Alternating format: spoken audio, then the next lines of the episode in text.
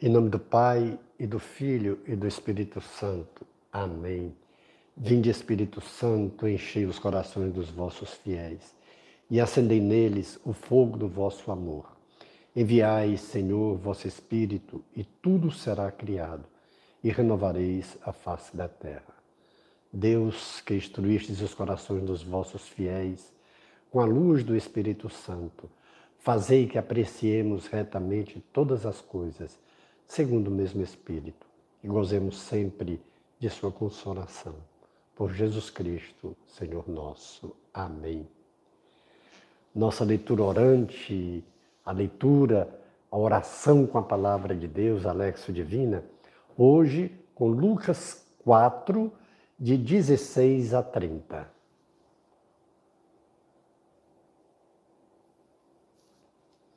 Jesus foi a Nazaré onde fora criado. E, segundo seu costume, entrou em dia de sábado na sinagoga e levantou-se para fazer a leitura. Foi-lhe entregue o livro do profeta Isaías. Desenrolando-o, encontrou o lugar onde está escrito: O Espírito do Senhor está sobre mim, porque ele me consagrou pela unção, para evangelizar os pobres enviou-me para proclamar a libertação aos presos e aos cegos a restauração da vista, para restituir a liberdade aos oprimidos e para proclamar um ano de graça do Senhor. Enrolou o livro, entregou ao servente e sentou-se. Todos na sinagoga olhavam-no atentos. E então Jesus começou a dizer-lhes: Hoje se cumpriu aos vossos ouvidos essa passagem da Escritura. Todos testemunhavam a seu respeito e admiravam-se das palavras cheias de graça que saíam de sua boca. E diziam: Não é este o filho de José? Ele, porém, disse: Certamente me citareis o provérbio: Médico, cura-te a ti mesmo. Tudo o que ouvimos dizer que fizeste em Cafarnaum, faze-o também aqui em tua pátria. Mas, em seguida, acrescentou: Em verdade vos digo que nenhum profeta é bem recebido em sua pátria. De fato, eu vos digo que havia em Israel muitas viúvas no dia de Elias, quando por três anos e seis meses o céu permaneceu fechado e uma grande fome devastou toda a região. Elias, no entanto, não foi enviado a nenhuma delas, exceto a uma viúva em Sarepta, na região de Sidônia. Havia igualmente muitos leprosos em Israel no tempo do profeta Eliseu. Todavia, nenhum deles foi purificado, a não ser o sírio Naamã. Diante dessas palavras, todos na sinagoga se enfureceram. E levantando-se, expulsaram-no para fora da cidade e o conduziram até um cimo de, da colina, sobre a qual a cidade estava construída, com a intenção de precipitá-lo de lá. Ele, porém, passando pelo meio deles, prosseguia seu caminho. Palavra da salvação. Glória a vós, Senhor. Quanta coisa maravilhosa hoje na nossa oração nesse texto. Como sempre, a palavra de Deus, a palavra de Jesus, a sua vida, que é o nosso Salvador. E a gente, nesse primeiro momento, na compreensão, Jesus já tinha iniciado a sua vida pública e aí tinha fixado residência em Cafarnaum, juntamente lá com seus discípulos, com seus apóstolos, onde realizou a maioria dos seus sinais, e vai à cidade onde ele havia sido criado. E como era do seu costume, nos sábados, foi fazer a leitura da Escritura. E o livro de Isaías, o profeta que profetizou com detalhes as características do Messias, e quando é entregue esse livro, é interessante que o evangelista diz: ele o encontrou. Ou seja, não foi, deram o livro e não era naquele texto que estava que Jesus leu. Ele o encontrou, quer dizer, procurou e quis, não foi uma coincidência esse texto estar agora. Jesus procura e quando encontrou, fez a leitura. Justamente do texto que profetizava as qualidades, as características, os, como seria o Messias. É, o, o Espírito do Senhor está sobre mim. Lembram que quando Jesus foi batizado por João Batista, a partir daí que começa a sua vida pública, o Espírito Santo veio em forma de pomba e a voz do Pai se ouviu: Eis o meu filho muito amado, em quem eu me comprazo. Ouvi-o. Ou seja, a unção, o Espírito Santo, ele cheio do Espírito Santo porque é o próprio Deus.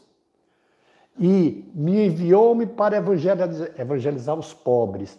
O pobre aqui não é o pobre de matéria, não é o pobre que não tem dinheiro, é todo aquele que tem um coração de pobre, todo aquilo que aquele que se reconhece necessitado da palavra de Deus.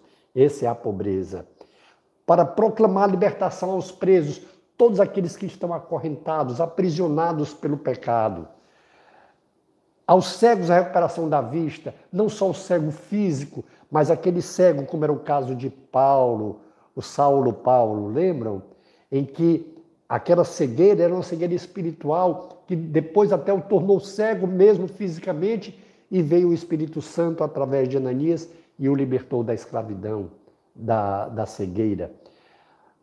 Restituir a liberdade aos oprimidos, todos aqueles que são oprimidos. Lembram? Colocam fardos pesados sobre os vossos ombros, eles mesmos não tocam com o dedo. Vinde a mim, vós todos que estáis aflitos, porque o meu fardo é suave, o meu jugo é leve. Lembram Jesus dizendo? E para restituir a liberdade aos oprimidos e para proclamar o ano da graça de Deus, o jubileu do perdão. É ele que vem trazer isso. E aí, o que mais admira depois dele fazer essa leitura, devolve o livro e diz: Hoje se cumpriu aos vossos olhos essa profecia de Isaías. Ou seja, ele está dizendo: eu sou esse Salvador prometido pelo profeta Isaías. Eu sou esse redentor. E vem admiração, porque viram no crescer ali, eles viram o seu crescimento, a sua infância, a sua adolescência, a sua juventude, toda ali. E o que é mais interessante, quando Jesus se sente rejeitado pelos seus, que diz realmente que um profeta não é bem aceito na sua cidade, olha a hipocrisia deles. Eu vou ler outro texto para vocês compreenderem muito bem, para nós compreendermos, melhor dizendo. Tudo isso quando Jesus diz, diante dessas palavras, todos na sinagoga se enfureceram e, levantando-se, expulsaram para fora da cidade e conduziram até um cimo da colina na qual estava construída a cidade, com a intenção de que ele fosse precipitado, que ele morresse. Levaram, foram coagindo até chegar lá. Presta atenção aqui. João 18, 31. Disse-lhe então Pilatos: Tomai-o vós mesmos e julgai-o conforme a vossa lei. Disseram-lhe os judeus: Não nos é permitido condenar ninguém à morte.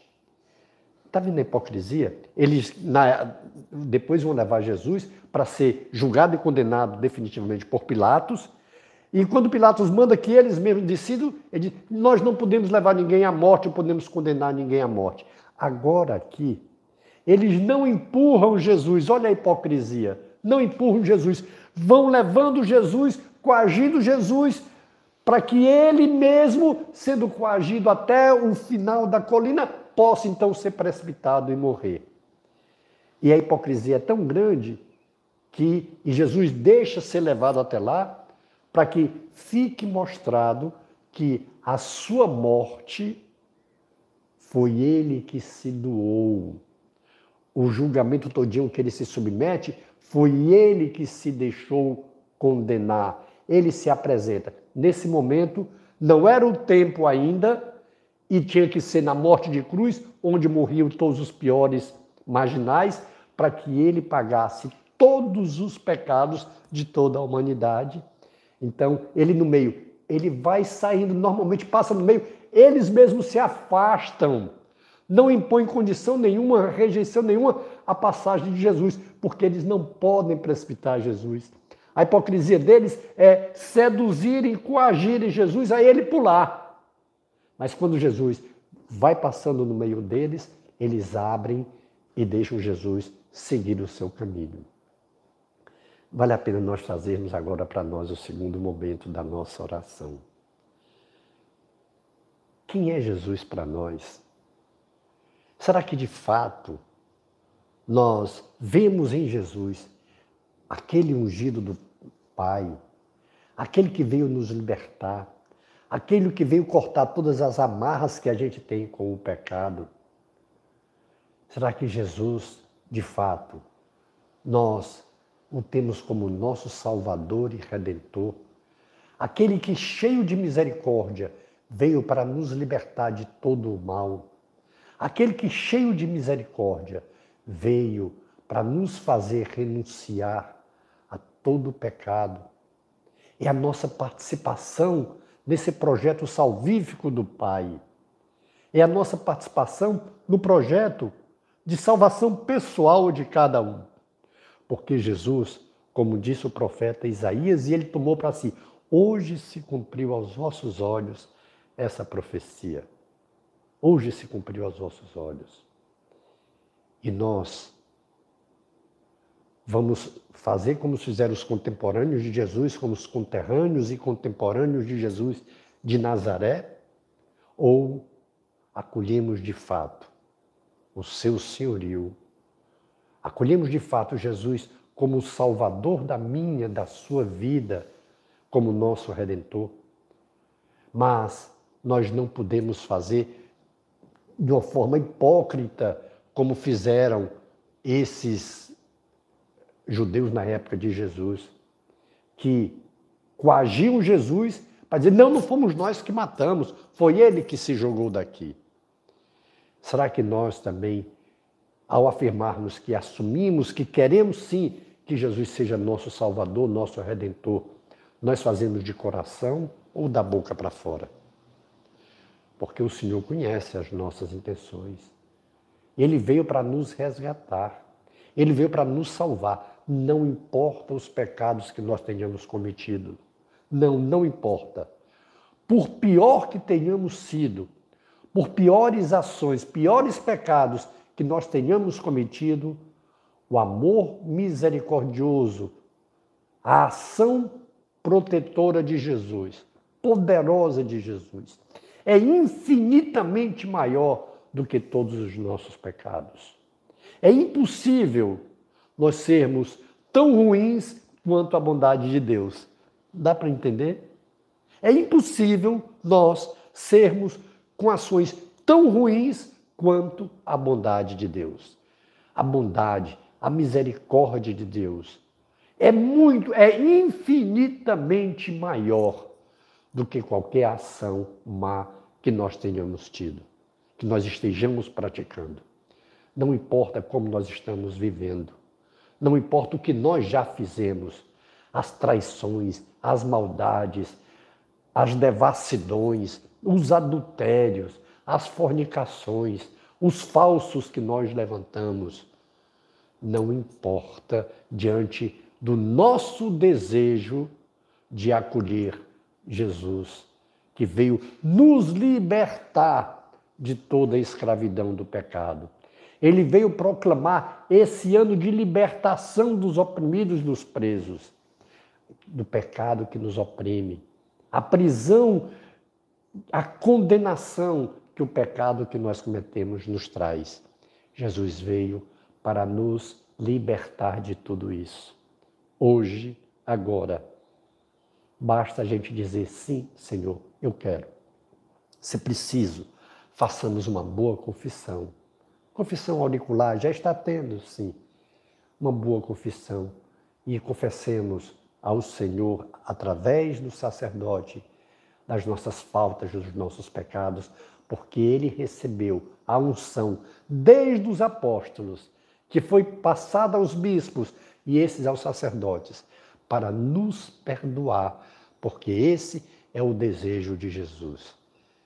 Perdoar as nossas faltas, perdoar os nossos pecados, nos libertar de toda culpa, porque ele já pagou na cruz, por livre decisão dele.